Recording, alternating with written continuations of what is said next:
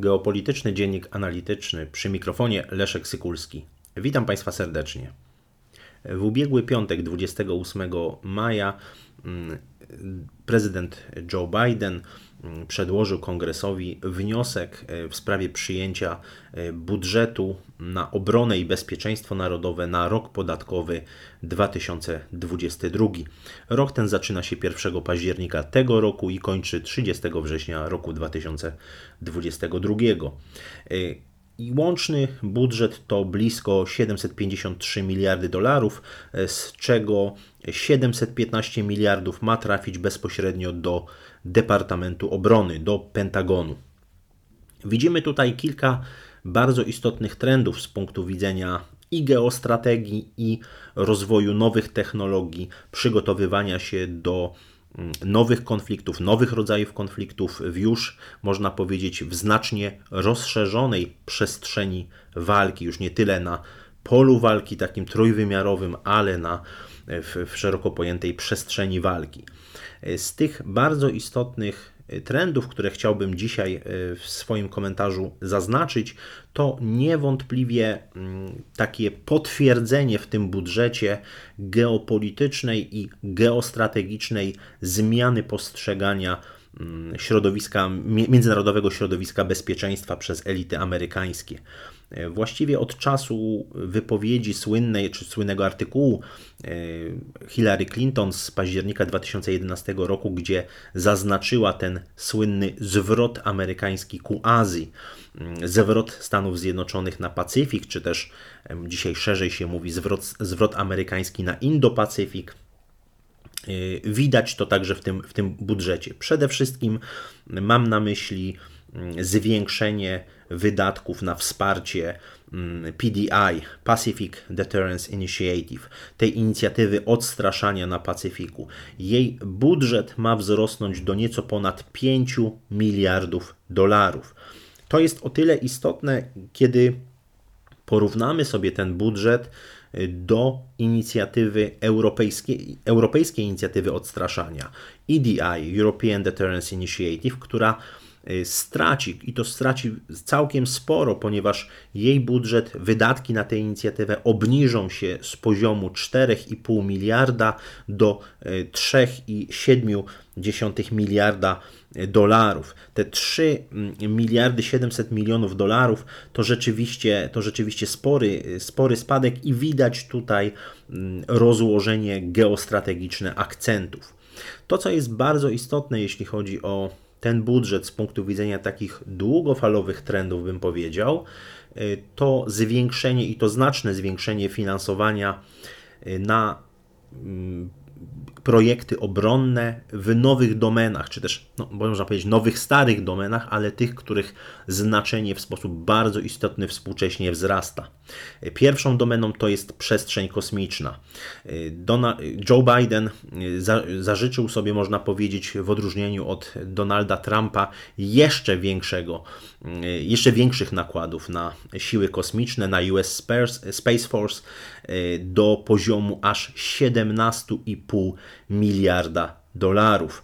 No tutaj y, warto wspomnieć, że jest to, mm, że jest to zwiększenie o ponad 2 miliardy dolarów. To jest bardzo istotny, istotny akcent, to jest bardzo istotny sygnał pokazujący y, współczesne trendy wśród strategów, strategów amerykańskich.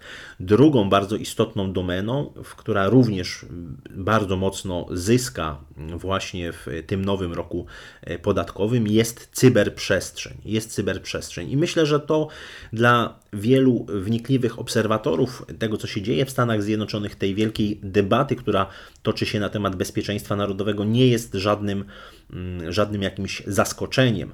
Biorąc pod uwagę fakt tych mm, no, incydentów to może za mało nawet powiedziane, tych wydarzeń, które ujawniono, e, czy pod koniec grudnia 2020 roku, mam na myśli działania rosyjskiego wywiadu, no przynajmniej Amerykanie w taki sposób to przedstawili, że hakerzy właśnie powiązani z rosyjskim wywiadem y, dokonali y, włamania do Agencji Federalnych Stanów Zjednoczonych, wykorzystując oprogramowanie do, do zarządzania infrastrukturą informatyczną Orion firmy SolarWinds. I rzeczywiście ta skala incydentu, jak, jak ujawniono pod koniec zeszłego roku, była całkiem spora, ponieważ hakerzy mieli uzyskać dostęp do części infrastruktury, no między innymi Departamentu Stanu, Departamentu Obrony czy Departamentu Skarbu. Widać, że ta skala zagrożenia bardzo mocno obecnie w Stanach Zjednoczonych wzrasta. Do tego, jeśli dodamy mm, wykrycie w marcu tego roku mm, wielu, y, powiedziałbym, takich incydentów, y, o które oskarżono hakerów, hakerów chińskich, mm, którzy mieli właśnie y, również włamywać się do, do serwerów Mm, do serwerów także rządowych Stanów Zjednoczonych, czy tych mających bardzo istotne znaczenie dla bezpieczeństwa mm, państwowego w, w Stanach Zjednoczonych, no to widzimy, że rzeczywiście ta skala jest bardzo duża. No oczywiście ten ostatni y, cyberatak, który obserwowaliśmy w minionym miesiącu na Colonial Pipeline, na jeden z największych Mm, czy największy właściwie operator sieci rurociągów paliwowych w Stanach Zjednoczonych, to widzimy, że skala tych zagrożeń jest bardzo, ale to bardzo, e, bardzo duża i rzeczywiście to znalazło swoje, e, to znalazło swoje odzwierciedlenie mm, w, nawet w przyjęciu takiej powiedziałbym strategii, czy też w, w, takim, w takiej orientacji na strategię obrony wyprzedzającej, e, pewnych operacji ofensywnych, które mają być które mają być właśnie y, no, sowicie dotowane właśnie w tym nowym budżecie obronnym. Warto tutaj podkreślić, że te cyberoperacje istotne z punktu widzenia bezpieczeństwa narodowego Stanów Zjednoczonych mają być dotowane w, y, sumą prawie 4,5 miliarda dolarów, prawie 4,5 miliarda dolarów. Do tego oczywiście cały szereg innych rozwiązań bardzo istotnych z punktu widzenia rozwoju branży IT, istotnej z punktu widzenia bezpieczeństwa. No, warto chociażby tutaj podkreślić, że blisko miliard dolarów ma być prze, przeznaczony na rozwój różnego rodzaju, mm, powiedzielibyśmy, systemów, e, rozwiązań w obszarze kryptologii. No to jest ogromny budżet, który, który będzie, e, ogromne środki, które będą tutaj, tu, tutaj przeznaczane.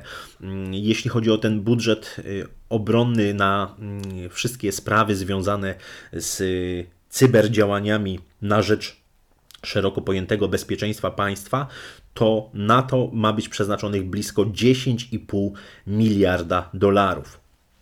Co bardzo ciekawe, także w tych wydatkach zbrojeniowych Amerykanie podkreślają mm, konieczność rozwoju sieci 5G, która już teraz odgrywa istotną rolę w siłach zbrojnych Stanów Zjednoczonych. W budżecie obronnym ma być na to przeznaczone blisko 400 milionów dolarów.